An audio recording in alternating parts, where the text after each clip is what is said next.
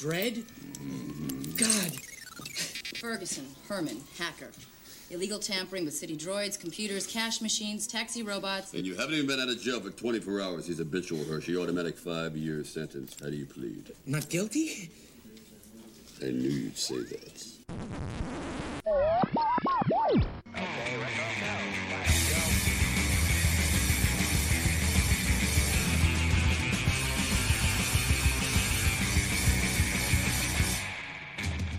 Hello and welcome, welcome and hello. This is Wait You Haven't Seen, and it's a podcast where we talk about movies, and specifically we talk about a movie that at least one of us has never seen before. I'm your host Travis, aka T V's Travis. This is episode number fifty-two. The movie that we watched this week was Judge Dredd, and joining me I have from the More You Nerd podcast, Drew Burris. Hi guys, how are you? Hi. And also from Soundography, Hammond Chamberlain. Hello, how are you? I am doing well. Uh, so Judge Dredd, uh, nineteen ninety-five, Sylvester Stallone. Had neither of you had seen this before, correct? Correct. Okay.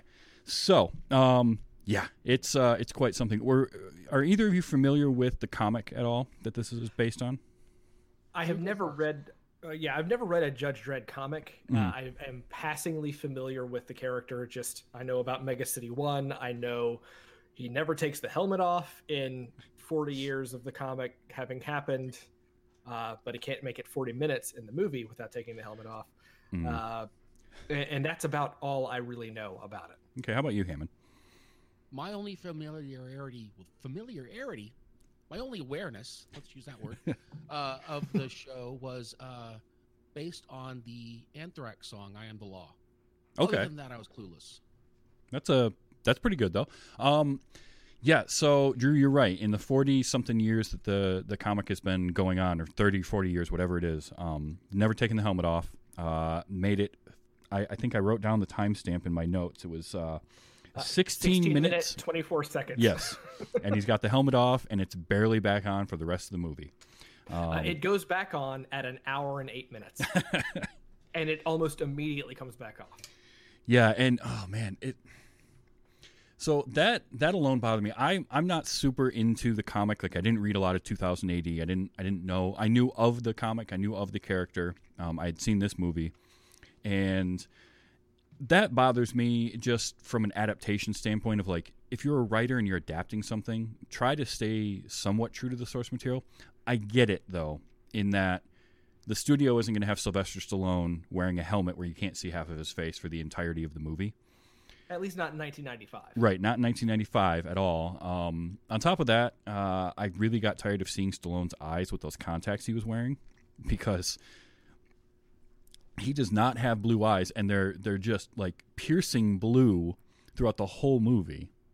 I didn't know that was Stallone's. Uh, oh, that's that's so strange to me because they were so weird. Why would? Okay, this I, just makes an, this is a whole other question. Why would they take the time to do that for a character? Do we know Judge Dredd's eye color because he wears the helmet all the time in the comics? I don't Why think would so. They take that step. I don't know. And not only that, but uh, Armand Assante has brown eyes as well, so he had blue contacts in the movie. And you guys have heard of the thin blue line of law enforcement. Maybe that's what they're representing. Wow, that's you're putting a lot of thought into that, and I think way more than they put into it. Because I, I, I have a feeling it's probably with the whole genetic engineering side plot. That oh no no oh for that. oh okay that makes sense then, because Max von Sydow was the D N A they based him on. He's got blue eyes. Okay. Mm. And All you right. You can't ask Max von Sydow to wear brown contacts. The, the no. man just won't do it. No, no. Very difficult to work with. I hear Max von Sydow. I'm just kidding. I'm just kidding. um.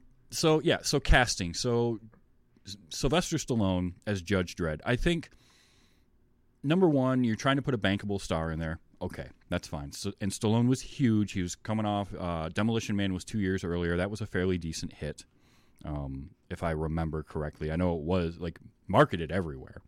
Uh, this movie, not so much. But you put a bankable star in there. You get Stallone. Um, I do think it's hilarious because... How tall do you think Sylvester Stallone is if you don't already know? Isn't he like six foot right around there? Okay. How about you, Drew? What do you think? I, I know that he is shorter than he typically appears. They, they do a lot of uh, apple crate. Yes. So in his movies. There's a moment in the movie where they um, Hershey, uh, Diane Lane's character, is looking at a picture of the two of them, um, him and Rico. And the computer tells her that Rico is two hundred centimeters tall, so about six and a half feet tall. Um, and they're supposed to be genetic clones, right? So by extension, you can guess that that Dredd is supposed to be about six and a half feet tall in this movie. Sylvester Stallone is five foot ten. I knew he wasn't tall. They make him look That's like, like he towers over Diane Lane. Diane Lane is five foot seven. Right? Yeah, but he's those boots they have him in. Those oh, I know. Well, and the way he stands too, like he stands pole straight throughout the entire movie, and with with his arms slightly out. Yeah. Well, he's got to make room for the, the eagle shoulder pads. That he I know. Oh, no.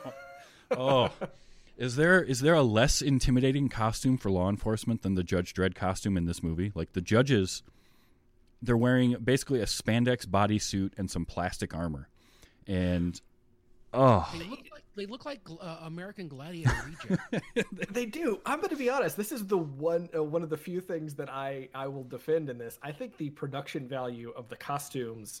Pretty good in this. I mean, it's it's nineteen ninety-five, and I have a thing about movies from the late nineties, especially big budget action films like this. They kind of they go to a cartoony area mm-hmm. that that a lot of movies past that, especially post nine eleven, stay away from.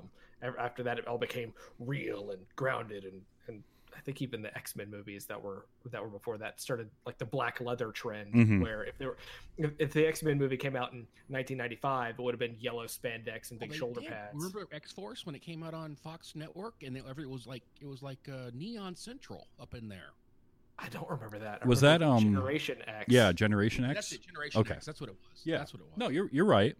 And and Drew, you're right. Like there was this move in the late nineties to go to moving towards a grittier realism.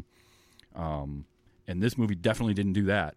But I had a note um, to myself, like right away. The the movie opens with that flyover of Mega City One, which you're trying to hook people right away and give the idea of how big this city is. And honestly, I felt like Blade Runner made a mega city better fifteen, almost fifteen years earlier than this movie. It's like thirteen years earlier. Looked to me more realistic as a giant L A like mega city than this did. For the most part, I, but that's just me. Say, wholeheartedly agree with that. But I will, I will say that image where the, the the plane lands and the guy standing there and the wind's whipping around on the coat and the whole bit. That first image is actually really pretty good. Mm-hmm. Oh no, that is yeah, yeah. For sure. Well, there's, it's... There's some, there, regardless of how good or bad this movie is, every now and then it allows glimmers of actual talent to creep in. Oh, definitely. No, there's there is some. Um, I think it's just they wanted the street level stuff to feel cramped and contained, and why you have all these gang wars breaking out and all of this stuff. The the problem is it seems like they only built one street, and yeah. therefore they have to make that one set work for everything else. Mm-hmm. So you don't get it, you, you don't get the, this too much of this like flying over everything look at the city, and it's also very obviously a matte painting for most of it, yeah. which is fine. I'm okay with that, but it's nineteen ninety-five. You have to expect that sort of thing. But. Well, Tim Burton actually suffered from the one two street uh, problem with the first Batman film, because Gotham only has two blocks on it. It looked like, I mean, because you pass that same theater and the Batmobile like four times. Yeah, that's true. You know, and I get and I'm that not when you're eighty-nine Batman at all. I'm just mm-hmm. saying that sometimes budgets are budgets. Yes. Yeah, and this, this movie had a ninety million dollars budget in nineteen ninety-five. So it was definitely big budget. It was that's not quite um, Waterworld budget level, but not that far off. And I I have to wonder where some of it went, because you're right. It does feel and, and that's that's the, the downside of shooting on a soundstage, right? All those street scenes are yeah. done on soundstage. Um, and if you're trying to make it look like you're incorporating the entire city, it's going to really be difficult to make that work on a soundstage. Um, but there was there was some really good work done in this. The the puppet for that A B C um, robot, the the big war mech, that thing was yeah. phenomenal. Like that, that looked was awesome. Yeah, that was and, awesome. That and production design was really, really good. Yes, the design of it was great, and they they were like um, the director of this, Danny Cannon, who, who I do want to talk about in a little bit, but he he was really adamant, and I want it to be a full size like real puppet, and so they had I think it was like five puppeteers to do that. And the other design thing I loved was um, Mean Machine, the the guy with the big metal arm. With the dial on his forehead? Yeah, with the dial on his yeah. forehead. Like, it's a goofy character. That whole family is crazy. But he looked really good, and the voice fit his character, I thought, really well. Like, I, I liked him for his. You know who go- they reminded me of? Who? I don't know if this is this is a weird reference, but they reminded me of the Peacock family from uh, that episode of the X-Files with the with all the inbreeding. A little bit, yeah. I can get that. And I had completely forgotten, because I've seen this movie a few times, I had completely forgotten Ewan Bremner was in this for that short little bit of time as uh, the youngest um, the youngest one, the one with the kind of disfigured face. Mm-hmm, mm-hmm. Ewan Bremner, who, uh, you know, he he's that, that guy you see in stuff all the time. And I'm, I'm, I'm going to look him up real quick. Yeah. Oh, he's in Trainspotting. He was, yeah, uh, Trainspotting. He's in, uh, I mean, he, Wonder he, Woman. He pops up in a bunch of stuff. Um, but I had completely forgotten that he was in this. You know, I knew, I remembered Stallone, Diane Lane, Rob Schneider. Rob Schneider. Rob Schneider. Mm. Let's. Uh, w- are, are, are Rob Schneider and. Go ahead, Hammond. I kept waiting for him to yell, "You can do it." I wonder, are Rob Schneider and Sylvester Stallone buddies? They were both in Demolition Man not that long before this. No, uh. Maybe. So from the trivia and things that I read, um, Stallone handpicked Schneider to be in this after the first choice had passed. Um, and the first choice to play that role was Joe Pesci. Interesting. Which is very, very different. But, um, yeah, Schneider in this is, he's there as comic relief. The character, apparently, from what I was reading, the character in the, the comics is very different. It's based on an actual character. Um, but he, he's just there for comic relief. And look, I I don't hate Rob Schneider when he shows up in a movie, but for me, he's always he. I kind of have a, uh, a love-hate relationship with him, much like Will Ferrell for me. Like, Will Ferrell for me works when he's in a small role, when he doesn't have a whole lot of screen time.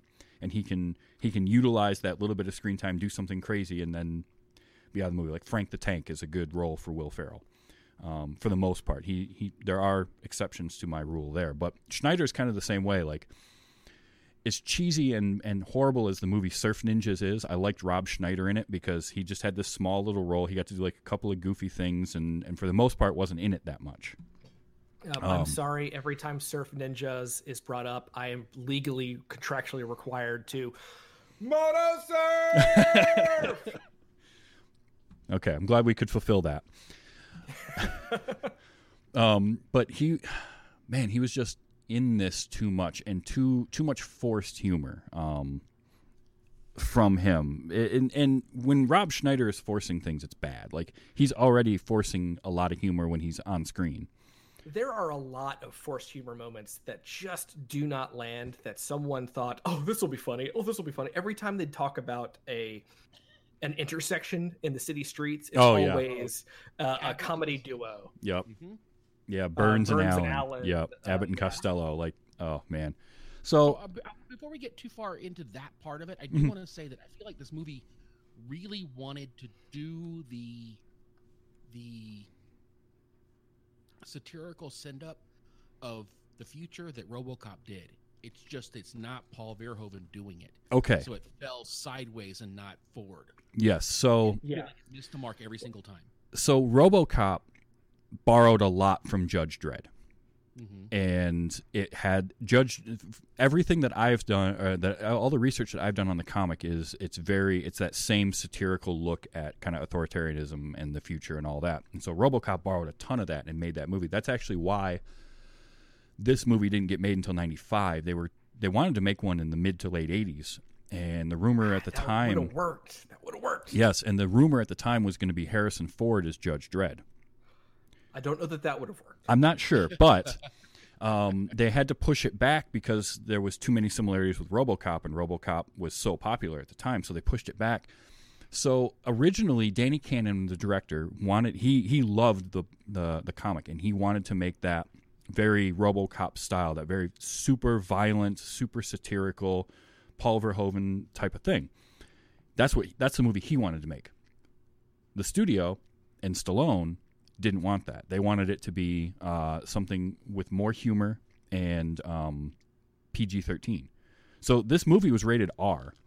Which I was surprised at. Yes. For the record. I was trying to find where that rating was earned in this entire movie. Yeah, and like the closest they get to something R-rated, even nineteen ninety-five R-rated, uh, the, is like the the robot ripping the guy's arm off, which even that, all you see is some blood hit the floor.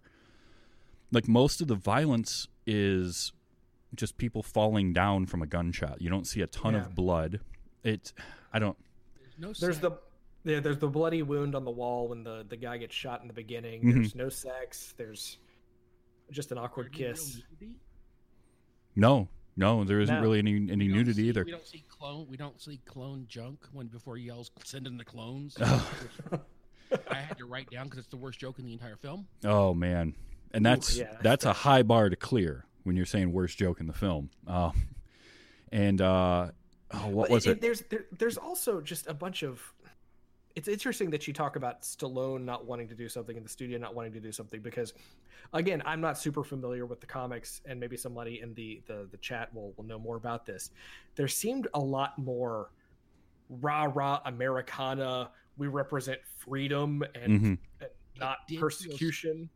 Feel, it it did feel super jingoistic, like. Like right on the heels, like I would have expected this movie could be made right on the heels of nine eleven to kind of be part part of a propaganda buildup.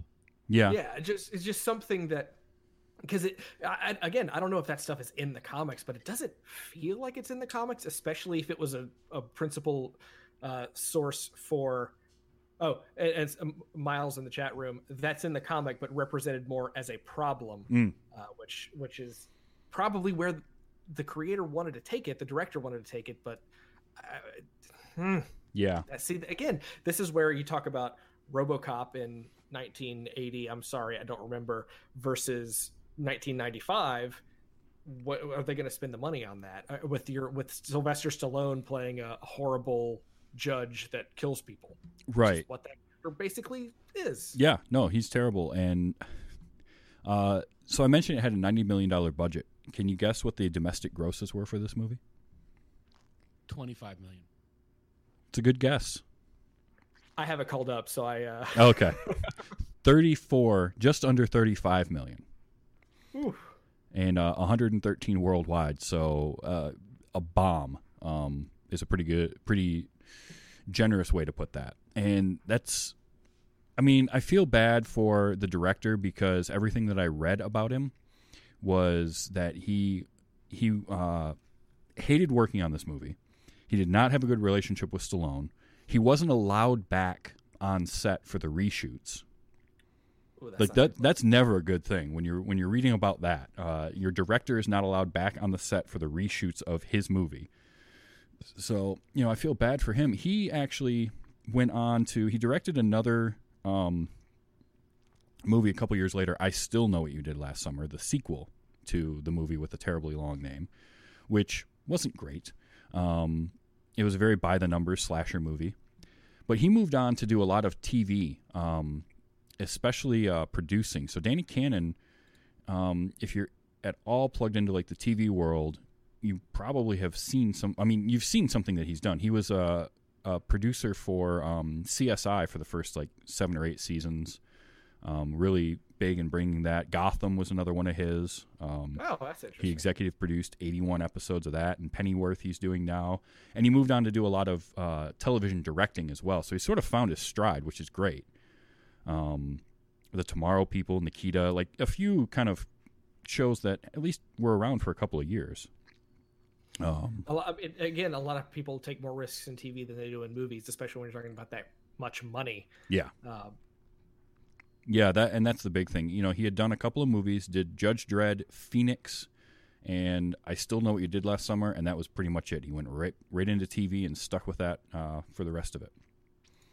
And, you know, good on him, but it's just rough to, to read about, like, making a movie. And this guy, you know, he's fairly young and really wants to make a movie. He's got a really good idea of something that honestly, if it's done right, I think could be could be really good, and just runs into Sylvester Stallone in the mid nineties, who, you know, he's he's not an actor at that point; he's a movie star, so he gets to call a lot of the shots. And that's clear watching this. And and what what's the most maybe unfortunate thing about this is that Stallone does not seem to care about anything that's going on in this. The the truest performance he gives is when he's doing one-liners that seem completely out of character for this character. Yeah. And Oof. and and any so so Stallone plays Judge Dredd, who is a judge who has a huge respect for the law and the organization that he is a part of. But mm.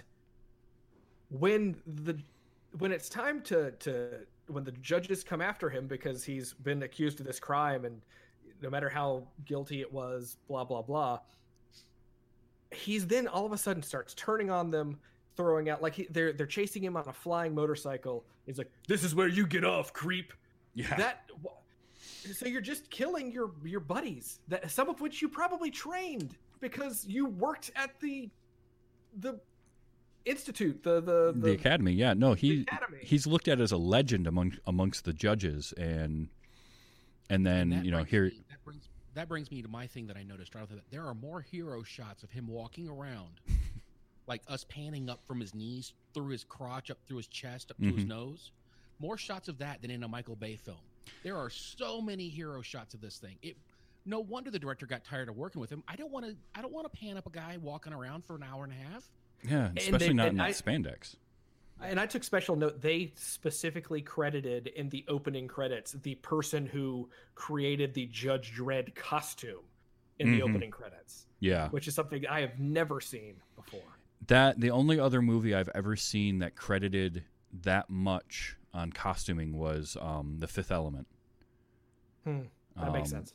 And but those costumes were incredible, and this costume yeah, looked especially the toilet paper wrapped around the girl. I mean, but but again, in, in that case, was it costuming by, or was it like in this movie, and the Judge Dredd costume credited to? That's true. That that person. Was like costumes in general, and. And this was, yeah, you're right. And I did notice that, that they, they credited that, you know, so. Yeah, exactly. And it's supposed to be some sort of bulletproof armor because at the, there's the one scene where he's in the academy and he's, you know, it starts off with him firing at the armor and he mentions what it is, you know, yours if when you graduate, that, that whole bit. Yeah. And that armor didn't stop a single bullet for the entirety of the movie unless it was being worn by Dredd. Oh, yours when you graduate. Yeah. And then yours the bike doesn't work. And if you graduate. Yeah, and the yours, bike. If you can get it to work. Yeah, the bike doesn't work unless it's Dredd at the, you know, at the climax when he needs it. Like after that, he hits it on yeah. the. Yeah, that dude had the, the best impenetrable plot armor I've ever seen. I wonder if that's also a a, a finances thing. Because I'm pretty sure Judge Dredd flies a flying motorcycle all the time in the comics.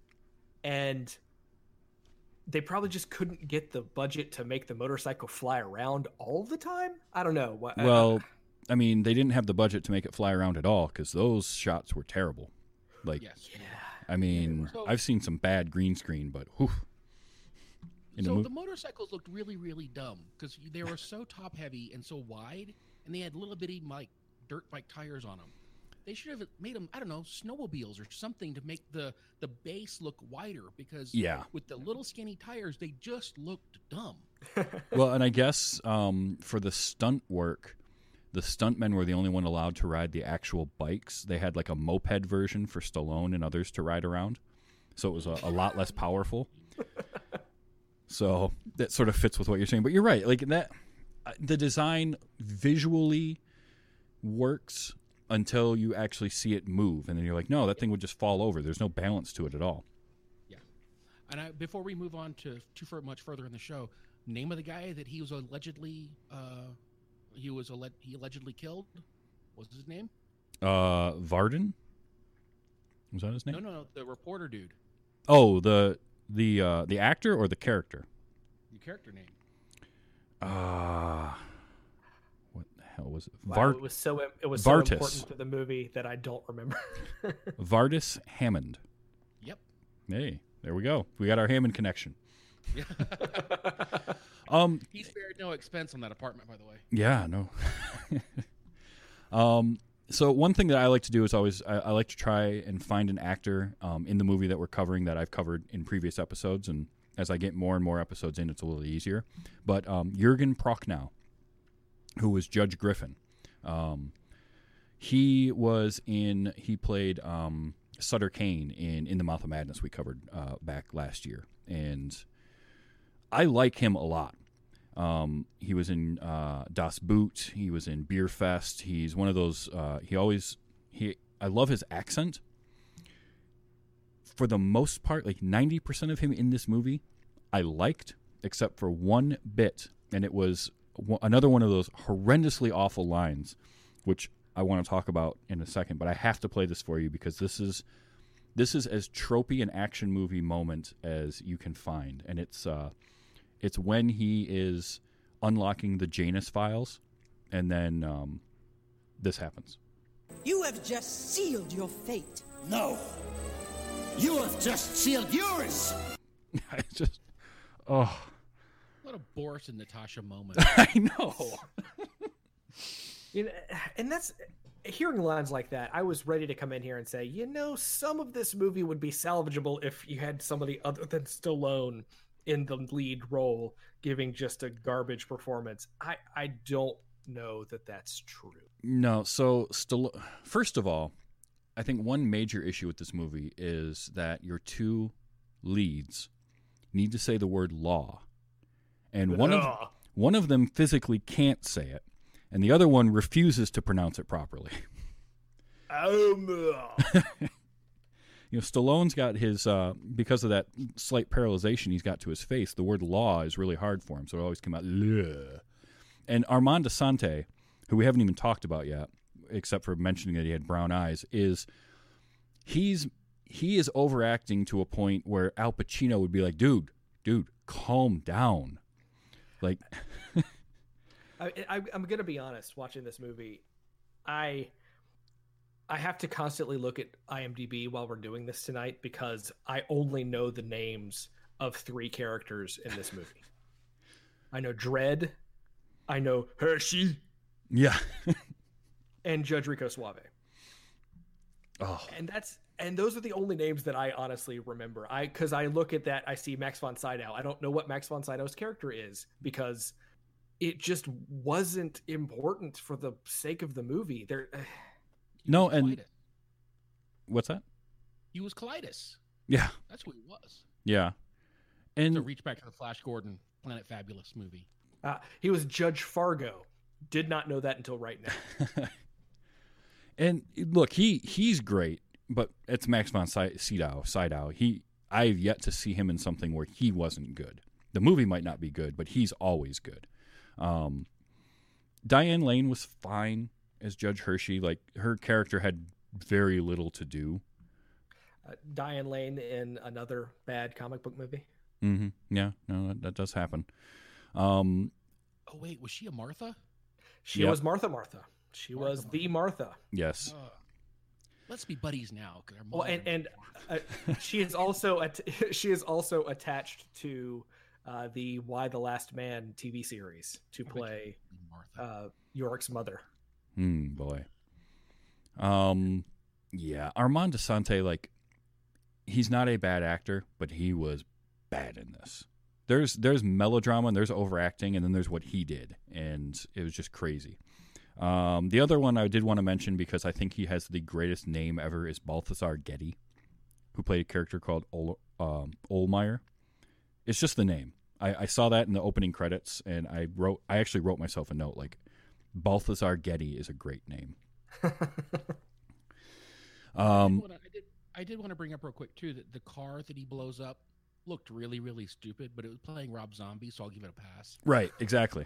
Yeah, it was playing Rob Zombie. It was supposed to kind of look like a Lamborghini Countach, only it looked like somebody had been told what a Lamborghini Countach looked like and then designed that car. Yes. Um. So, okay, we talked a little bit about the writing in this movie, and it's not good. But here's the thing. The writer, you know who's credited for the, the script in this is Stephen E. de Souza. And if that name doesn't sound familiar to you, I guarantee you've seen at least one movie he has written. Um, he wrote the screenplay. Hours, not forty-eight Hours. Die Hard. Well, forty-eight Hours is one. Commando. Uh, Running Man.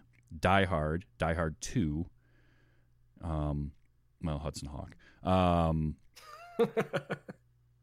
he he's written a lot of stuff. Uh, not all of it good. Good film. Um, he also directed uh, Street Fighter. So. Oh, oh, oh, oh, wow. Yeah. Wait, wait, wait, let's all, all, all stop. He worked on the powers of Matthew Starr.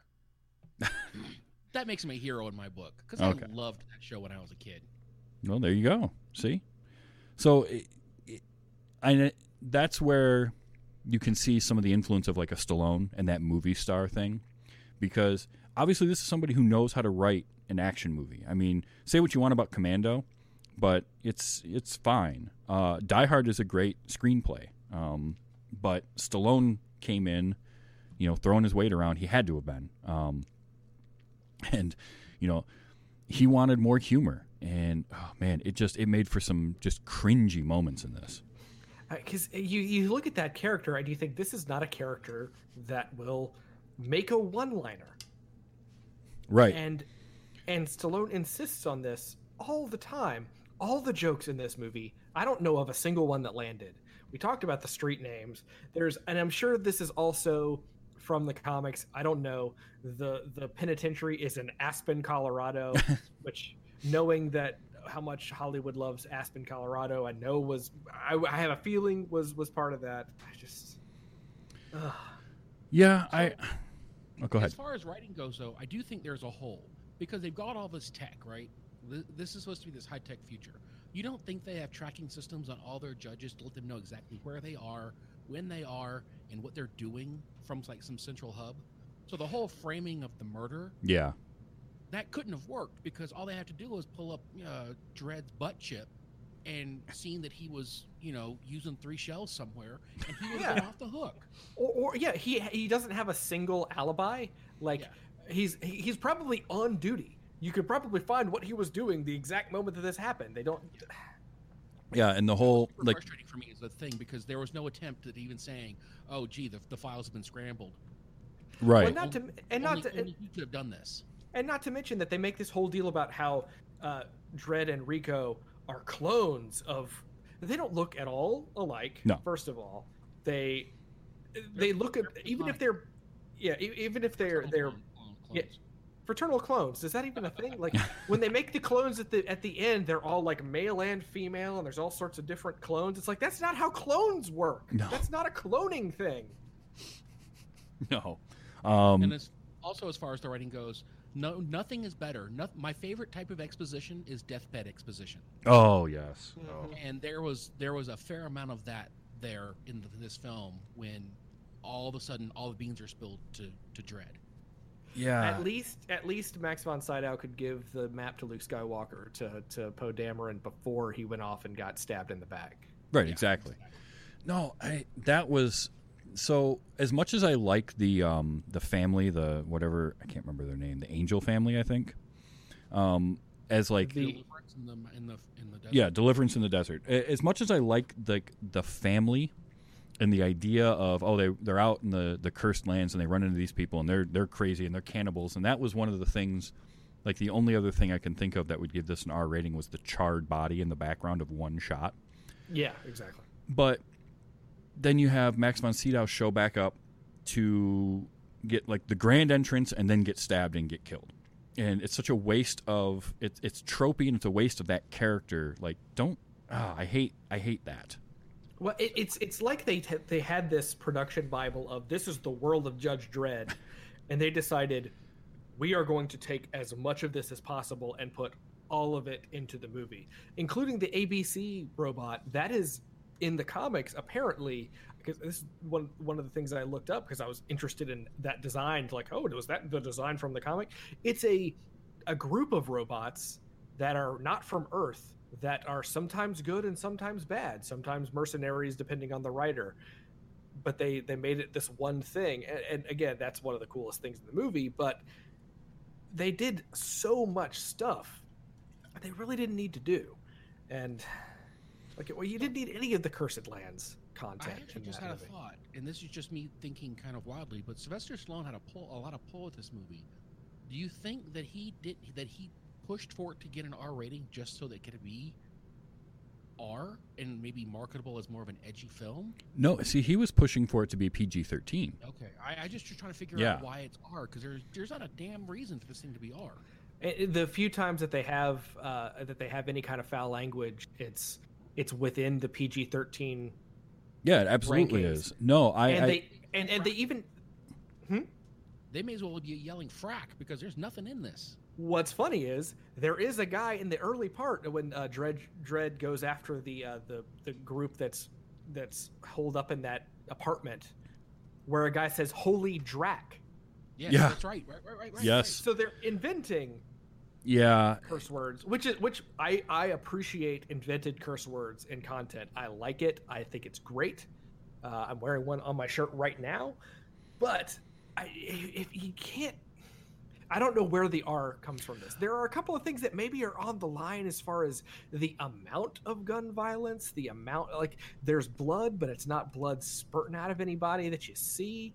And I, I wonder if there's just like a nineteen ninety-five amount of blood rating. That this well, had. and and that's what I'm wondering, because when I was doing research on this, it originally got an N C seventeen rating and they had to cut it back. And I can't figure out, like, they apparently had more showing with the um, the robot killing Griffin, and they had more with the clones, which was all cut, where he's fighting the he's actually fighting the clones. There was like something more in that that climax scene, but I can't imagine anything that would have pushed this to an N C seventeen, even in nineteen ninety-five, because this is the same year that The Rock came out. And okay, so I'm reading through I M D B right now, and it says it's R for continuous violent action, and so I decided to hit the parental guide. And in Sex and Nudity, it says there's one homosexual quip. And in violence and gore, they have it listed as moderate. They don't have it as extreme. They call it moderate. In yeah. profanity, they call it mild. Alcohol and drugs, mild. Frightening and intense scenes, moderate. They're, they're, I mean... Yeah, there's nothing about this movie to make it R-rated, really. Nothing at all. And and not only that, but you have the, the extremely stylized visuals of it and the sound effects. I mean, the gun sounds don't even sound like guns. It it sounded like a cheap version of what Firefly did with firearms, where it's like somewhat futuristic sounding, but not. This went like to an extreme in that, and I I, mean, th- I thought that was silly. So, Dredd does have to shoot everybody six times. That's true. That is maybe true. That's, Nobody. Maybe that's part of it. He can't just shoot a guy once and know that they're dead. He's got to. Bah, bah, bah, bah, bah. Yeah, he's got to go full auto with that pistol. That would, if you went full auto with a pistol that size, you would be out of ammunition within a second. So, uh, and we all know there's only one time when a gun runs out of ammunition in this movie. Right. Oh, yeah. This... Yep. When the plot demanded it. When the script told it to be. Double Just... whammy. That's another one. Thank you, Phelan, in the chat. Yes. Some of the gun stuff was cool, and then some of it was double whammy. Like, why? That's not. Well, and, and I know that in the comics that that lawgiver does do all those things. You can speak to it and get, you know, the rapid fire and the high explosive rounds and all of that kind of stuff. I don't know the tech behind it that they try to try to use, but I think that double whammy was actually a comic accurate line for a double Isn't that shot. Like Gun in Fifth Element, another Fifth Element line? Uh kind of. Yeah, the the, the Gun in Fifth Element had like the fire um Oh, I can't remember what they called it. But where he talked to it and stuff happened, right? Uh, no, I don't think he talked to it. I think he just was showing off all the different things. Uh, I could be wrong. Zork, blah, blah, blah, blah. Yeah. Rapid fire, uh, target acquisition, whatever he says in that movie. And Miles in the chat is saying he remembers reading the novelization of the movie when he was younger, and the violence is much sorry, more Miles. visceral. I'm sorry. uh, but none of that is in the finished film. And you're right. The, like the violence in the in this film is. is P G thirteen at best. It's no worse than a James Bond movie. And it's funny because ratings the whole rating system, I've ranted about it on the show before. Um, you know, the movie Dogma is rated R, and one of the things that the rating board kept telling Kevin Smith was it's too violent. And the thing with that movie is none of the violence happens on screen. It's all off screen. But they kept telling him it's too violent, it's too violent. Have you seen the documentary, This Film Is Not Yet Rated? Yes. Yeah. I, I love that movie because it pulls the wool away from everybody and talks about just how biased and subjective the ratings board is. There's nothing yeah. objective about it. No, nothing at all. And that bothers me to a to a huge extent because, um, you know, you'll get two movies that can come out in the same year and the same month with and and the worst part is they don't have to give a reason for any of their things. They can just say, nope, this is what it is and this is the rating we give you and fix it. And then not tell you what to fix. And I think you can try to get it re-rated, but I don't really, I can't remember what the process around that is. But well, so from the way that I understand it, you submit a movie, they give you a rating. That's it. They don't tell you what needs to be cut. They just say, here's a rating and here's the reasons for it. You know, strong, the, the stuff that you read on the little blurb, like strong sex or, or drug use or whatever. And you have to then figure out what it is. And you can recut it and resubmit it and hope to get the rating that you want. And some films will do that several times to try and get from an R to a P G thirteen or from an N C seventeen to an R. On the commentary, on the commentary for um, uh, Team America, they talk a lot about putting a lot of things into the film so that that was just, just they knew weren't going to make it. So mm-hmm. the stuff they really wanted would be in there. Yes. Yep. That, yeah. oh, that reminds me of uh, what they said about uh, uh, oh my gosh, I'm blanking on his name. Uh, director of Psycho. Oh, Hitchcock. Biggest direct- Hitchcock, thank you. Good Lord. uh, Hitchcock would cut his films in a certain way that, and granted his censors were even more strict than we have today, but making his movies in a way that you couldn't cut some of the stuff that he wanted to do. Like it had to be made in this particular way. Yeah.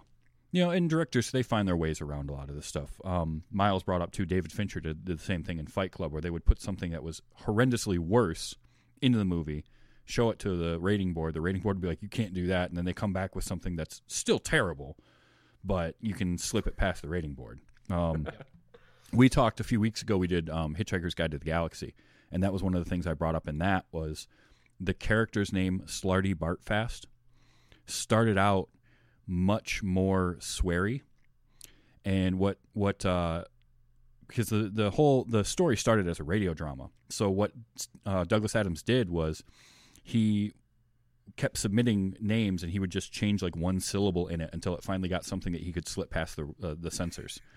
And that's how he came up with Slarty Bartfast and stuff like that. So it, it, that kind of stuff does fascinate me to, to hear how you can get around these censors, but God, it's so frustrating to to hear about that kind of stuff. And then a movie like this, I'm sure that while this movie wasn't going to be a blockbuster as a P G thirteen, it still hurts it to be R-rated. And, and then and maybe they and maybe they gave it that rating because they looked at that movie and said, this isn't fit for human consumption.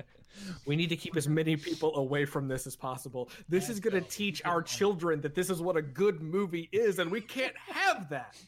That's like Frighteners being uh, rated R. Just because the, the the board got scared. Maybe this was yeah. they got scared because it was just so bad, and they're like, we have to limit people to seeing this. It's got to be limited. It's going whatever we can do. Somebody think about the children. We'll take one for the team. Oh. Oh man. Yeah, it's definitely and and if anybody's listening to this and wondering why we've gone now, you know, forty minutes without mentioning the two thousand twelve movie Dredd yet, there's a reason for that. We're we're all three of us are watching that next week, and we're going to talk about it. So we'll have uh, a whole fresh take on this character um, for everybody next week. That we still have Judge Dredd fresh on your palate because I haven't seen that one either yet. So yeah, so crossed. Uh, it's going to be another interesting conversation. But I saw uh, that in the theater, and uh, I have thoughts. Well, that's good. Um, no, it's man, there's there's so much about this movie that could have been good, I think, had Did we see the same film?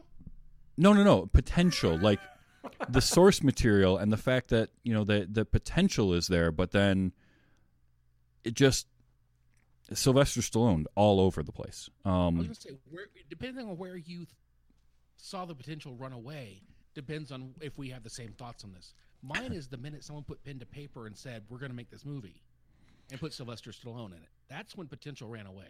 So that, yes, yeah, Stallone, once Stallone was involved, that's where the potential fell apart. Okay, all right. Because clearly Stallone wanted to make a very different we actually ended up with. I just, I also want to point out, because this hasn't come up yet, there's, we haven't even gotten into the actual plot of this movie yet. Oh, man. This movie opens with a James Earl Jones narration mm-hmm. about the state of the world and yeah. what it is. And oh,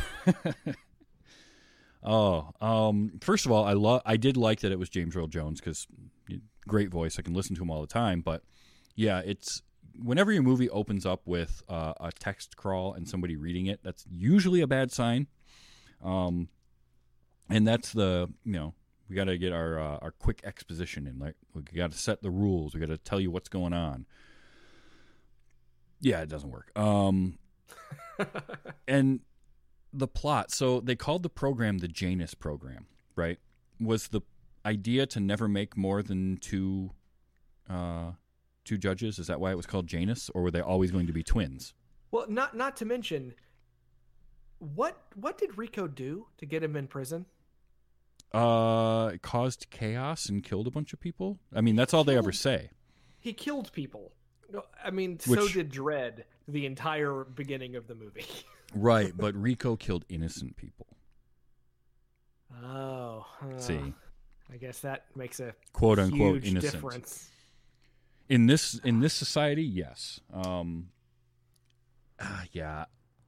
Why, like, and the fact that he's, you know, sentenced to death by another judge, but then secretly uh, taken away to the Aspen colony where nobody knows, including Max von Sydow, who is the chief justice, doesn't know about this. Like, this one uh, head or one top level judge managed to, to keep him.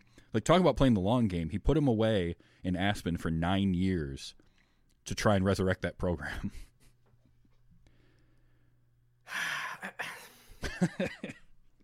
there's uh, there's some draft of this movie that works.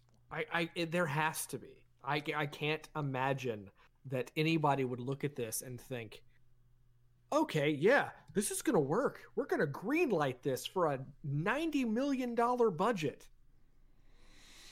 Ugh. Yeah, I don't know. Um, it.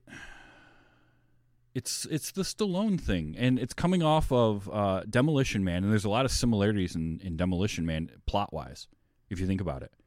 Uh, you know, Stallone and his rival, and his rival gets sent away for a period of time and then comes back, frames him for something, like all of that. Uh, the whole idea of using a clone to frame Judge Dredd, like that only works if Judge Dredd is your adversary, but there's no way that Griffin could have known nine years prior to that that Judge Dredd would be the problem in the future. I don't know. It's yeah, no, you're absolutely right about that. Why? Why would? Why would? Why? I'm just, oh, oh, this movie is worse than I thought. I, I'm. I will say this movie is a challenge for me as a person who likes to find the the good in things, the salvageable in things. I, I, my show is is has been all about that for, for years. And I am having the hardest time saying too much positive about this movie. I, it, it occurs to me now that probably the only reason that Judge Dredd is kicked off the force and banished is just an excuse for Schwarzenegger, or not for Schwarzenegger, good Lord, for Stallone. I just watched Terminator two nights ago. Okay. Uh, and I love that movie, and that mm. movie's great. Yes. It holds up. Mm-hmm. Uh, and Stallone and Schwarzenegger have this whole rivalry. Anyway, forgive me. Him getting ousted from the judge, the judging things, is just to have him not have to wear the helmet for an hour in the movie. Yeah, probably. Um, I don't know. It. I guess that would. I guess that'd really blow up if Stallone was playing the Mandalorian. He'd always had the helmet off. This is not the way. Oh, hang on, hang on, hang on. I got it. This is the way. I was out. I was yeah, like, you got to you got to have part of your lip paralyzed when you say it. Um, and Miles is saying, "I'm all in on the bad flicks. I love this terrible movie." Don't, don't trust Miles' awful, awful judgment on things. So here's the thing for me. I do not like this movie. I've seen it uh, more than once. Um, it's not a good movie. I want to like this movie. I want to enjoy, you know, just the cheesy nineties action. Um, but watching it this time, I realized, no, it's just bad. Like, it looks bad. It it looks cheap, which is really sad to say for something that cost ninety million dollars to make. Well, I, I have something to say about that in particular, about the era that it was created in, but I'll continue. And it's it, it's not good. It's not well acted. It's not well written. Unfortunately, as much as I want to give Danny Cannon uh, a lot of credit for doing what he did with what he had to work with, it's not directed all that well. The music, even... Um, to me, felt like a Saturday afternoon uh, cable movie type of music. And that's really hard for me to say because it was the music in this movie was Alan Silvestri, um, who can do some good stuff. You might have heard his music recently in Avengers Infinity War and Endgame. Like, that's him. He did the Avengers movies. He's done... He's sort of the go-to guy. He does like three or four movies a year. It's it for many, many years. I mean... This, the year that this movie came out, nineteen ninety-five, he did an episode of Tales from the Crypt. He did the music for The Quick and the Dead, Judge Dredd, Father of the Bride Part two, and Grumpier Old Men in the same year. now, Quick and the, now, Quick and the Dead, I love that movie. That's a Sam Raimi movie that doesn't mm-hmm. have the car or Bruce Campbell in it. Right. It's a rare thing. But it, Alan Silvestri, he can do good music. Like, I liked his music in Contact. Um, I like his music in, he did the music for Predator. Um, it, he did Back to the Future too, didn't he? Yes. Back to the Future to was the, him. Back um, to the Future or Back to the Future two? Both. He did all of them. Who Framed Roger Rabbit? Also. Yeah. Yes. Uh, Who Framed Roger Rabbit he did the music for, Flight of the Navigator. Like, he's done some good music. This just felt cartoonish for... a product that I know, like the sor- I know enough about the source material to know that that it's not a cartoon, and it just didn't feel right. So I just, you know, how Danny Cannon wrote Ricochet. Mm-hmm. Alan Silvestri did the music for it. Whoa. Well, that was actually why Silvestri did the music. They had somebody else originally, and he had to drop out or something, so they brought in Silvestri because he had worked with Danny Cannon before. Oh. But um. I just, it amazes me. I'm looking through his IMDb at like two thousand nine. In one year, it was Night at the Museum, Battle of the Smithsonian, uh, G I. Joe, The Rise of Cobra, and A Christmas Carol in the same year. Hmm. And then I mean, is it is it possible, and I will be honest, I don't remember, that the score is fine. You're just completely distracted by the rest of the movie being garbage that nothing about it stands out. Well, and that's the thing is I think the the, the sound design of the film actually drop, drops the ball too, because it doesn't, it puts focus on things that maybe shouldn't. It puts focus on sound effects when it should be the score. It puts focus on the score when it should be dialogue. It's, there's some weird mixing that happened there and some weird sound design that happened there that that feels... I won't say rushed, but it might might have been rushed. The, well, this is that is another problem of this movie is that everything is balanced poorly too. So you're listening to you're listening to Dredd talk to Hershey, and they're talking like this, and you have to turn the volume up on your T V really high in order to hear the thing. And then all of a sudden there are tons of explosions and crashes and gunshots, and you've woken your kids up because yeah. Well, that just makes me turn it up so high. That just makes me feel like a lot of the lines had to be done in A D R. Because the on-set sound was probably contaminated with explosions and gunshots and farting and, you know, whatever. Oh, yeah. Oh, we, sure. we all know that Stallone doesn't like a boom mic, so... Yeah. Oh, we know that? That's a thing? I don't know. I'm kidding. I'm kidding. Does he walk away punching them? Yeah. Uh, it's, it's because the boom mic operators have to hold the boom mic too low and right. It hurts their arms, so they complain more about it than he does.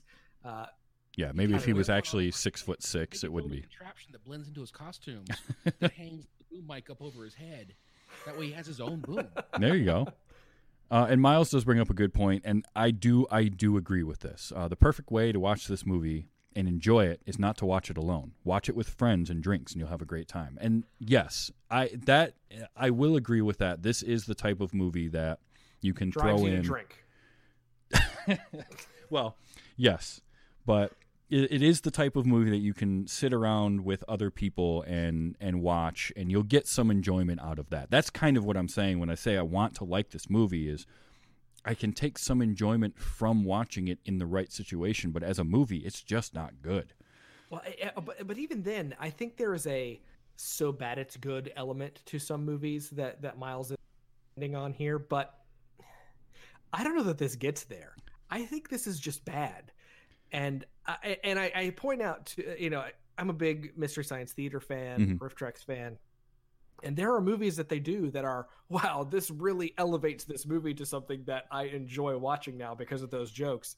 And then there are movies that just don't work even in the M S T three K capacity. And I don't know that this would have enough there to, that's not just Stallone impressions. That that is true, and you're going to get mostly Stallone and Rocky impressions while watching it or making fun of Rob Schneider. I mean, I it's I think had it looked a little bit better, like the, the whole bike chase, the, the flying bike chase thing really took me out of it because that's supposed to be this really intense thing, and all I'm seeing is, you know, the this horrible green screen effect, and you can tell it was shot in a in a sound stage. Like it just, it was ambitious, but it definitely did not uh, get pulled off very well. And so it's it's things like that that. Hmm? So Go ahead. That scene reminded me of the speeder chase in Phantom Menace because it's. E- I feel like it's equally as bad. The one in Phantom Menace or Attack of the Clones? Oh, w- which one is it? Where they're in the city and he's jumping around. That's that's, that's, that's Attack Clones. Of the Clones. Yeah, so that's yeah. Oh, nope. Those, those movies all blur together. You know which one I'm talking. Yeah. No, I. You're not wrong there. Um, as much except, as except at least in Attack of the Clones, the effects look okay. You can salvage something from that. They they look better than this did. I mean, yes, okay, I will give you that, but they're not that much better because it's not that much better. No, and it wasn't that much later either. I mean, and that's the thing. Like five years, six years. Yeah, and it's great to be ambitious and try to do something, but man, if you can't pull it off, it just doesn't work. And this movie, I think, suffered from trying to be a little bit bigger than it should have been. Um, and that's something we'll probably touch on next week um, a little well, bit more. But you say you say a little bit bigger, tried to be a little bit bigger than it should have been. But I think that's not exactly true because so much so much of it did need to be bigger. It just wasn't, and it were it was bigger in the wrong ways. They we still haven't talked about the plot of this movie. We have, though. That's the problem. Th- that's I mean, the thing. We're... We've said, like, what can be said about the plot, which is it's bad. Like, it's full of holes. It's it's dumb. You know, the, the Judge Griffin, all he wants to do is bring back the Janus project because he somehow thinks that this cloning idea is going to be great. So what does he do? Well, he, he doesn't just want to bring back the Janus project. He wants to implement quicker policies for the death penalty. Right, right. So it's more, it's, it's quicker death penalties. He wants these genetically engineered clone judges. So how does he get about go about doing that? By killing all of the current judges, all of the people that are actually doing the job he wants done. He's going to kill all of them to force the, the council to bend to his will. Like because you, because you know Dredd's like, oh, I can't have I can't be killed for this. No, he Dredd would follow that law. Immediately, yeah, he would immediately be pulling his gun on more people. This, this I, there's no, there's no logic in this movie. And why is the facility responsible for cloning inside the Statue of Liberty? Can we talk about that? Yeah. Um. So one of the things about this movie was the scale of Mega City One is a lot smaller than what the comics made it out to be. Like in the comics, Mega City One is basically the entire eastern seaboard of the United States. And yeah, this they, made it look. They showed that map, right? Yeah, and and in this, it's like New York, New Jersey, and maybe a little bit of Connecticut. Like it's big, it's ridiculously huge for one continuous city, but it's not quite the same thing. But yeah, why why was the secret cloning thing hidden in the Statue of Liberty, which they had like apparently moved at some point to cover up the fact that they were putting, I don't know. I, I tried to follow that whole plot thread and I got lost and I got like a it, headache. It, it, it's one of those rah-rah Americana things that feels absolutely forced into this movie that or didn't need to be there. Things, or it's one of those things that they do in movies now where they're like, oh, wait a minute. If we do something with an icon, like a, a landmark people know, they'll give them something to hang on to. It worked for Planet of the Apes. It's going to work for us. Yeah, that probably is not far off from uh, what actually happened. I don't know. It, the the plot of this movie... X-Men. They even did it in X-Men, and I didn't like it in the X-Men movie either. No, because the thing is, like, if you take that out, Ghostbusters two used the Statue of Liberty. Um, uh-huh. See? Now, now we could do a whole subset of films that erroneously used the Statue of Liberty to their own device. Right. Uh, well, and I will counter that with saying the, the one shot of the Statue of Liberty in Cloverfield I did like. Oh, uh, yeah, okay. I'll give you that one, but it didn't move. Right. And, and the, the the Statue of Liberty in the uh, Godzilla movie from a few years ago, that was actually the fake Statue of Liberty in Las Vegas and not the real Statue of Liberty. That's right, yeah. Was it when Godzilla tried to, like, hump it like a dog? Yeah, I, that was the deleted scene. It was an okay, N C seventeen right. cut that all you right. had to go to the midnight showing. To, uh, yeah, okay. No, I I think talking about the plot of this movie is just going to serve to make me go cross-eyed because it's it's just it's a dumb paint-by-numbers plot that makes zero sense. None of the motivations of anybody to do the things that they're doing make any sense. Like, okay, I get you're trying to show the dichotomy, and you've got Dredd, who is perfectly law-abiding and follows the law to the letter, and then you've got Rico, who's just chaos. But you can you can use that in so many better ways than they did in this movie. And and then you've got like, oh, I'm innocent. I I I and he's sitting next to Rob Schneider, uh, whose character name I still don't. Um, on the the transport, he's like, oh yeah, so you're innocent, but you're still here. What about me? I was I, I yeah I did that thing, but I didn't deserve to be locked up. See see see this yeah. is the point we're trying to make. See. Yeah, it was very very uh, ham-fisted. It's that heavy-handed attempt at satire and pointing out the problems with the system, that, but it fell short because Rob Snyder's delivering your message. Right. Yeah, what worked for RoboCop doesn't work in this movie, and it's well, the execution of it. Well, the best example Absolutely. of a, what the best example of a message like that being delivered uh, to great extent is in uh, Dark Knight, the second Batman film. When Tiny Lister takes the explosion, the explosive key, and mm-hmm. throws it out the window and says, I just did what we should have done a long time ago. That that takes all the preachiness out of it because it's the right person delivering the right message at the right time. Right. Yes, exactly. That, that worked. Even though it was super preachy and very much pointing you at the audience going, see, we're not as good as you think we are. Yeah. You know, but it's it worked because of who did it and how it was done. Yeah, it's execution, one hundred percent. And this movie just did not have the execution. You, Rob, you, Rob Schneider. That's all I can say is Rob Schneider. Like, his name is Fergie, by the way. Yes, you know, Fer- Fergie. Cause, yeah, cause he's a black, he's a black eyed pea when he grows up. Yeah. Killing bad guys. Hey, it's Dreadman, Dreadster. The oh man, some and and some of his jokes were just bad. Like the forced uh, homosexual joke. You know, that Hammond mentioned when in the, the um why this was rated R. And that joke was so bad where he's where they, they get back in and he's taking the um, uniform off of the other judge so that he can wear it. And it's just like the we don't have time for this. Like, oh, God, that's terrible. It is so many of those. And that yeah. that makes me wonder, like, I almost I want to give Stephen E. de Souza more credit that he didn't write those jokes in.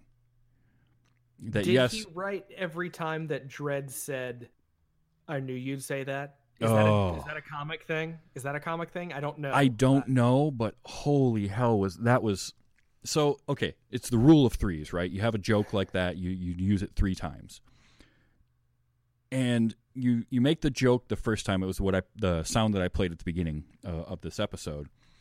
And then he throws it in there again somewhere else. Um, oh, it's um, I actually captured them all, but um, oh, but the third one, the third time he says it is just horrendously awful because it makes no sense. It's right at the end of the movie when, when Hershey looks at him and says, "It feels good to be human, doesn't it?" And he just looks at her and says, "I knew you'd say that."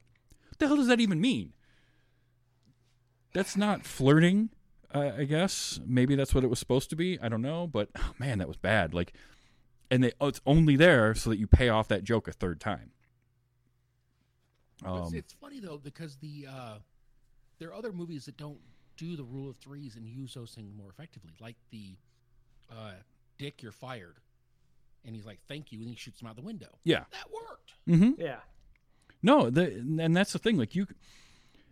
You can, or, or you or you do the, the opposite of the rule of threes, where you start with the rule of threes and then you just continue it so much that it becomes a thing that you start to groan at, but as it comes back into play towards the end of the movie, it's like, oh, we're back to that, and it pays yeah. off at that point. Yeah, that I call that the South Park style, where South Park would do that so much, where they'd have a joke and it'd be funny, and it'd keep going, and then it would get not funny, and then we'd get a little bit awkward, and eventually kind of come back to being funny. Um Right now, right now, it just felt like he was trying to make Fetch happen. Yeah, yeah. Exactly. Yeah. Yes. Yeah. Um, also, I love when a movie use tries to use any kind of techno speak, um, in any of these sort of near future or future movies, um, because it never works. And I had to capture this one. Um, so bear me, bear with me on this, but this this made me chuckle a lot, uh, but not in uh, the way that they were intending. Somebody must have used a C G I terminal and a scan quad to make this.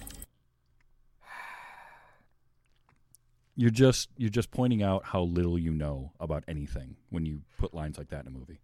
I mean, look, Travis, we all use scan quads on a day-to-day basis in right. twenty twenty. We know that now. But it's in true. nineteen ninety-five, nobody had a scan quad. Nobody had a, a a transit array. Nobody had a, a, a, a quantum fibulator. It's true. But how can a movie have a line that cheeseball? And yet there was one line in this movie that I did like, and it's an Amar- it, it's an Armand Assante line. Um, and I just I don't know why I just like this one, but um, the, it was this: "Guilt and innocence is a matter of timing." Like, that's actually good. That's that's a good line that in a better movie I think would have landed and actually been something that. that you could get behind, but instead it's in so, this piece of crap. I'm going to point out a flaw in your logic and say that's just one step away from, there's a fine line between stupid and brilliant from Spinal Tap. Well, you're not wrong. I'm not I, I, like, I'm not going to dispute that, but in a better movie, in a, in a movie that embraces that, um, the kind of hyper violence and satire that, that Judge Dredd, um, has in the comics from everything that I've read, I think that line can play a lot better. And that's why I captured it, because I was like, eh, there's some, that's that whole potential of like, I want to give Stephen E. de Souza and Danny Cannon some credit for trying to do something that just got completely blown off the rails. Um, I wish you hadn't brought up RoboCop at the beginning of talking about this movie, because that's such a better movie. Oh yeah. Oh, totally. And, And I can see the, the, the, the connective tissue between the two now, and oh, it just it hurts. It, this hurts physically thinking about this movie. Well, here, I'll I give you one. It, but I'm going to bring it up again next week because I have thoughts. Well, you know, I almost feel like between now and then I should watch uh, the remake of um, or the reboot of RoboCop as well. Because I because that's part of my thoughts. Okay. Um, So I have one other audio clip that I, w- I have to play it because it's in it. It's a little bit longer. It's about twenty seconds long, but this is just a supercut I put together of Stallone trying to say the word law in this movie. So bear with me on this. This is totally worth it. This is my law supercut. It's about twenty seconds long. The only difference between us, Joseph, is you destroyed your life to embrace the law. And I destroyed the law to embrace life. He worships the law. I am the law! I am the law! You betray the law! Law! Mister I am the law. Okay, the last one was Rob Schneider.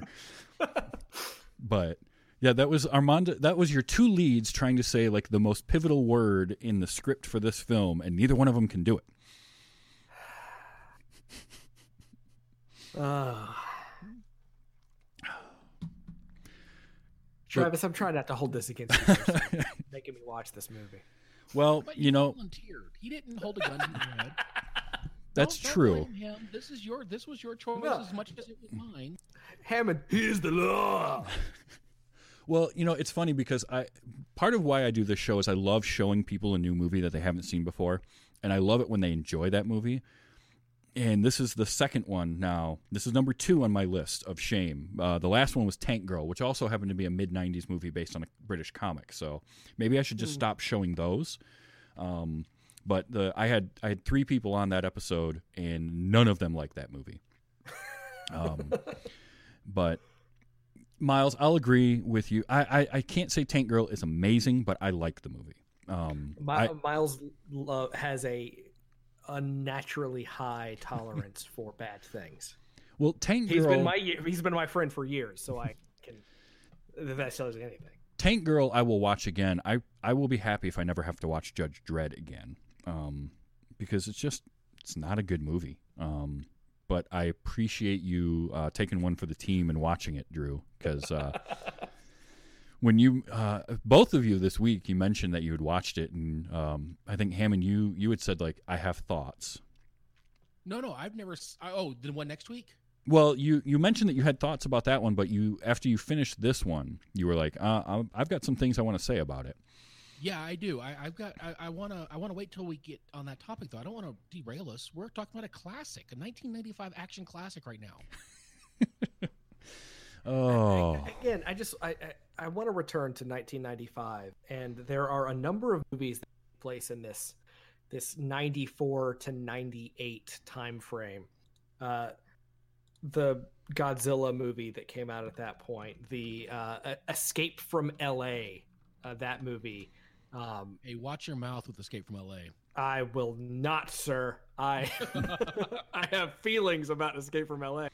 Uh, this this movie, there is this, and you talked you talked a lot uh, about about sound stages, and this was clearly shot on a sound stage, mm-hmm. and it seems like back, you know, in the the early days of cinema, everything was was almost like they just filmed on a stage. It, it's all very, you know, flats and stuff like that. And then we moved into a more grounded, realistic, uh, you know, in, almost the beginnings of the independent film movement in the sixties and seventies. And then we get back into, we get to the nineties, and all of a sudden effects are a much bigger thing.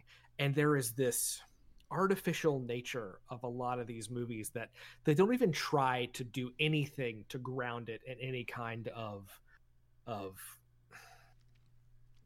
realism, and it's hard to say that about a movie about a, a judge flying around on a motorcycle in a post-apocalyptic world, but but they're they're just they didn't even take any steps to do that. And there are movies from that time that work, like Starship Troopers, which is in it an, in and of itself a a satire mm-hmm. in a way that this isn't, and it works for that. Again, oh, Paul Verhoeven, RoboCop, um, interesting. Yeah.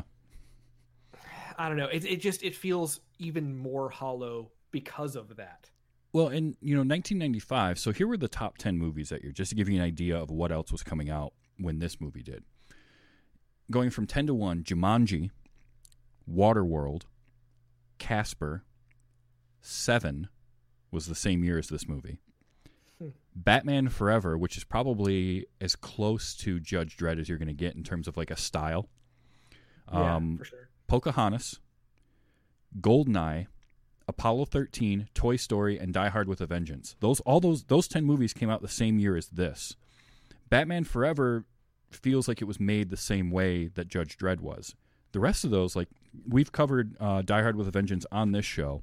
That movie looks great, in part because it was all shot on location. But even the stuff that was shot on stages, like a lot of Goldeneye would have been. Uh, Apollo thirteen was a ton of stage work, right? But it's also scale-wise, it's all self-contained. And that's where I sort of say, like, they, they tried to go too big with the movie with the way they were shooting it. That's yeah. sort of what I meant by that. Like, if you're going to shoot a lot and you have to shoot in sound stages to do it, shrink down the scale of your movie. Wait, go back and read the top, like, up to seven again? Uh, Jumanji, Waterworld, Casper... That's the one I wanted to bring up. Casper is actually not a bad movie. It no. Has one, it has one really crappy costume choice at the end. Other than that, I don't mind that film. No, and it looks really good. I mean, I haven't it, seen it since it was out in, in the nineties, so I, I I can't speak to it myself. But yeah, I remember enjoying that movie. It has one really questionable costume decision at the end, but other than that, it's fine. Yeah, no, and, and that's the thing. Like those, that's ten movies of which I would say, watching them now, the only one that doesn't hold up for me is Batman Forever. I watched that, I don't know, maybe a year ago or so, and I realized how how Schumachery that was in terms is that of Val Kilmer. Uh, that's Val Kilmer, yes, yeah. That's Val Kilmer's movie. I watched that a few years ago as well. I think back on that more fondly to that rewatch than I did to watching it a decade ago. Um, but I, but again, I think it's it's also it's bigger and more cartoony and more comic booky in a way that Schumacher made fit what was going on, in a way that no care was taken for that with Judge Dredd. I still think though that Val Kilmer would would have made a great Bruce Wayne and Batman in a better film. I agree with that. I think I, I think Val Kilmer's Bruce Wayne and Batman were actually pretty good. Um, just and and let's also face it, a lot of our opinions, or at least a lot of my opinions on this, is based on memories of Batman and Robin. Mm-hmm. Which yeah. is awful. Yeah. Well, because that took everything. I don't mean that. Yeah, Batman and Robin just took everything to a like a eleven, right? It just just turned it way too far in that direction. And I this this movie kind of started going that way too. Um, it just didn't like it didn't do enough of anything to be like it wasn't so bad it's good, but it also wasn't good. It just, I don't know. It it could have been something really cool. Even with Stallone, I think, I think if you had a young Stallone, right before he became, you know, Rambo, before he became Sylvester Stallone, when he was, you know, young and hungry, you get a much different thing than you do by the time he's, uh, you know, nineteen ninety-five and he's a so huge we're star. Game. We're doing this game. Let's pick your eighties action icon that you would rather see in this role than him. In this role Kurt. rather than him. eighties action icon. Ooh. Kurt Russell. Ooh, that's a really good one. That's a fantastic oh. one. I was thinking Dolph Lundgren. Oh, Dolph Lundgren would be good, but you'd have to deal with the accent. Yes, but he also has the chin. Right. Yeah, and the thing is, you true. could get Dolph Lundgren to keep the helmet on the whole time. Yes. Mm-hmm. Kurt Russell, I don't know. That's a that's that's an up and a down. I, I think Kurt Russell could have pulled off the performance that they're going for, um, especially like mid to late eighties into mid nineties. Kurt Russell, um, mm-hmm. no, I, that's yeah. a that's a really good choice. Um, and it would have been, and he's funny enough that the funny would have still been funny. Yes, yeah, he's got he's charming. He's he's. I think I'm, that's I'm like, the thing. I like Kurt Russell. I think that's what it is. The. the You mentioned that the humor was super forced, which all of it is, but I also don't get the charm from Stallone in something like this that other actors have. Charming, that's right? One thing he's never been described as. He might be a force of nature on film. He could be a powerhouse. He's never been described as warm and charming on film, though. That's yeah. true. And and think about like the movies that he's remembered for actually doing a good job in: Rocky, or um, Cobra. Which, I mean, this was basically future Cobra, right? Yeah, it was. Stop um, or my mom will shoot. Rhinestone.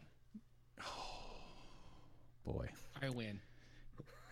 I'm I'm not topping that, no. Um, my my eighties action star, man. See, you guys mentioned Lundgren and you mentioned uh, Kurt Russell. I don't I don't know where I can go from there. I mean, I could say Arnold because he was actually up for this, you know, like everyone... like every other movie made from nineteen eighty-two to nineteen ninety-seven. The, the problem with Arnold is I would see the same, like I think Arnold would do a better job, mm-hmm. but I see the same problems. kind of, yeah, I see the same problems. They want to make oh, it yeah. more fun. Mm-hmm. They want to have some one-liners. It, it, it, they they have a, uh, uh, like you see Dredd walk into a crime scene. He has to go and solve another crime. He's like, I'll be back. You got I, all the other It's the same Arnold thing you have if, if Van Damme were doing it. it would be a, the same problem. Yeah. Van Damme or uh, Van Damme's Dredd would need to do a split from two chairs. Right, and, and a spinning back kick to, to knock him out of the Statue of Liberty. He would have straddled two motorcycles flying. That's what yes, he would have done. That's exactly and what he, he would have done. If you think that St- Stallone couldn't keep the helmet on, Van Damme would, would never. The Judge Dredd costume would be completely different. Yeah. Um, you know who could have been a, a good Dredd? Uh, he's a lot thinner, but um, Michael Biehn. Yeah, but he would have had yeah. to die. And it's true. Well, I no, mean... That's, that's not true. He, Michael Biehn did not die in in uh, Aliens. No? In what? Aliens. Oh, that's true. And he didn't die in National Treasure either. Wait, he was in National Treasure? Wasn't he? Wasn't he the are, are we getting, are no, we getting Michael Biehn no, and Sean Bean? You're, you're conflating oh, okay. Michael Biehn and Biehn. Sean Bean. Oh, you're talking about the guy from Terminator. Yes. He would have been great. He yes. would have. He could have pulled this off. I think he would have been good. Sorry. I got confused with my beans. Well, it's a, yeah, and it's hard because it's a bean and a bean. So yeah. They're so close. No, not Chuck Norris. Good God, no, Phelan. Please. I would imagine if Wal- imagine if Walker, Texas Ranger, judge. You know, Miles brings up Rowdy Roddy Piper. I would rather have Rowdy Roddy Piper than Chuck Norris by far. Um, oh, he did Welcome to Frog uh, Hell in Frogtown, or Hell Comes to Frogtown, right? Uh, yeah, I think so. Yeah. Yeah, I, I'm a proud owner of that one. That's a, that's one I've only listened to. I haven't seen. Oh, Rowdy Piper, though, I'll tell you, in that um, They Live, he's great. They Live, another movie I haven't seen, Travis. No. I haven't seen. All right, adding it to the list. I'll be calling you later. Um, well, you know what? This was uh, this was a hell of a conversation, and um, what do you say we do it again next week? You know. Only next week on my calendar. Yeah, next okay, week we'll watch uh, Dredd. As we flip around, let me just. How about Wesley Snipes? Ooh, you know, Ooh. you know, mid nineties Wesley Snipes, I could see. Yeah, I'm I'm into that. I'm okay. into that. All right, I like it. No tongue in cheek. I'm dead serious. Wesley Snipes Dredd. Oh no, I, I'm. With oh no, you. I'm way I'm way into that. I I, I like. Because the thing wow. is, he can play that stoic uh, character. I mean, the way he plays Blade in the first two Blade movies um, mm-hmm. is kind of what I'm thinking of, as because yep. he can play that totally. And they could still have him get sent off to Aspen Penal Colony, but for tax evasion. There you go. The movie writes itself. All right, oh. I, I sorry, I didn't mean to interrupt you. I no, just, that's just... no, absolutely. Um, Look, I thank you guys for coming on. This was a ton of fun. Um, sorry the movie wasn't better, but you know now you've seen Judge Dredd, so you can can say that. Um, so we do this show uh, every week. So uh, Sunday nights, eight p.m. Eastern time, uh, streamed live on Twitch at twitch.tv forward slash TV's Travis. Uh, and then it comes out as a podcast uh, Wednesdays um, at tvstravis dot com. You can go uh, forward slash subscribe and, and get it anywhere, because searching for Wait You Haven't Seen on iTunes gives you very little. Um, I didn't think that through when I named the show.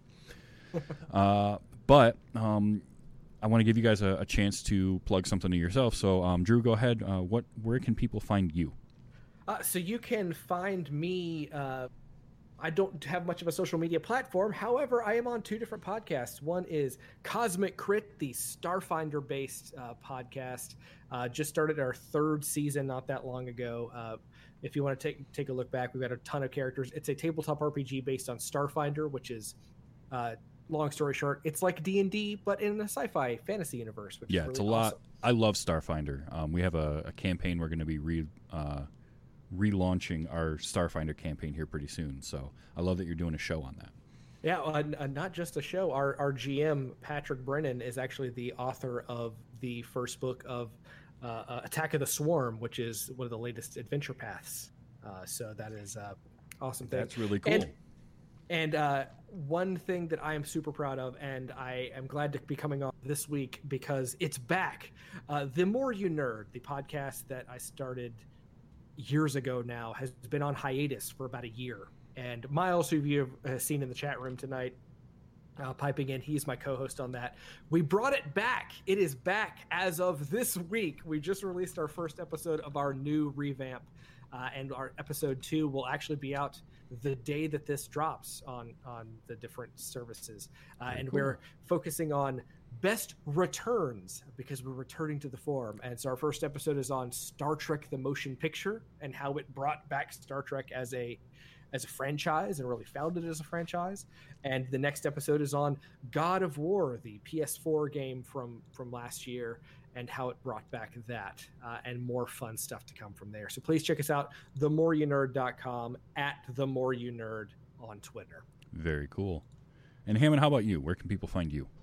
Um, I'm, I, I do be on the playlist. It's an interview show where I talk to people who make a living in creative fields. Uh, just released an episode with uh, Terrence Keith, who's the lead, lead singer of a band called Dead Superstar.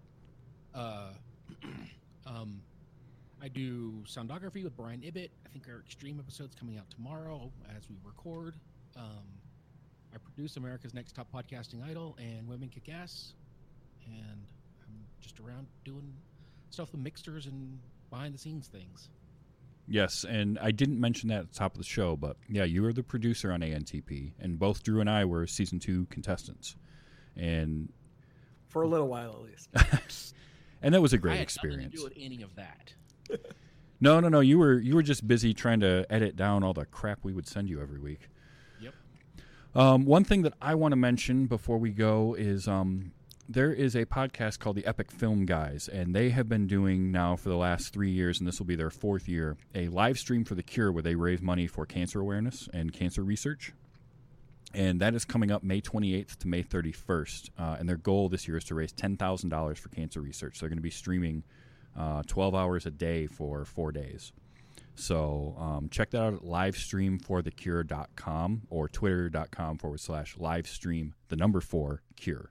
Um, that's a, a really cool thing that I just found out about, and um, I just wanted to give a plug for that because I think that's a great thing. And the Epic Film Guys, I have uh, listened to a couple of their shows, and they're they're great. So I want to thank both of you for being on this week. This was a ton of fun. Uh, next week we're doing Dredd, so come back for that. That's going to be uh, another interesting conversation, to say the least. Um, another movie based on the same thing. And all I'm going to tell you, Drew, because Hammond, you've seen it, but I have. It is not the same type of movie. That's all I will tell you. So come back, uh, listen to that. That's going to be great. And then the week after that is going to be, uh, I found somebody who's never seen Top Gun before. So, wow. Yeah, we're going to. You give into the danger zone. Exactly. So that'll be a lot of fun. So that's kind of what's coming up in the next couple of weeks uh, for this show. But um, until the next episode. Next week where we watch Dredd, uh, I just like to say to uh, everybody to enjoy your movies and be excellent to each other. This has been Wait You Haven't Seen.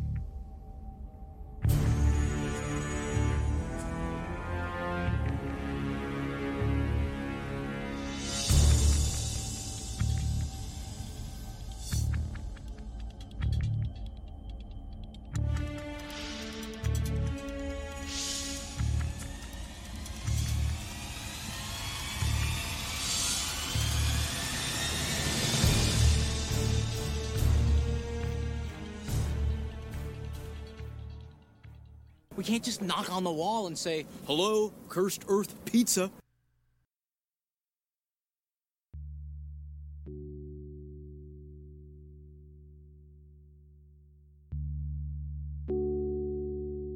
Can you imagine a world immune to all forms of cancer?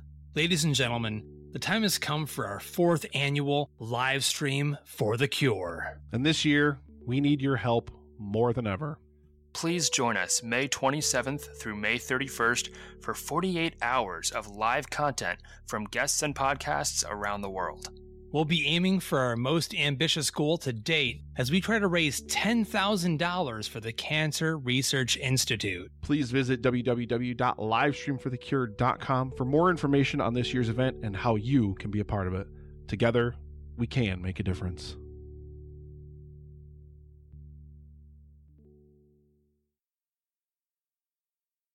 Diamond Club hopes you have enjoyed this program.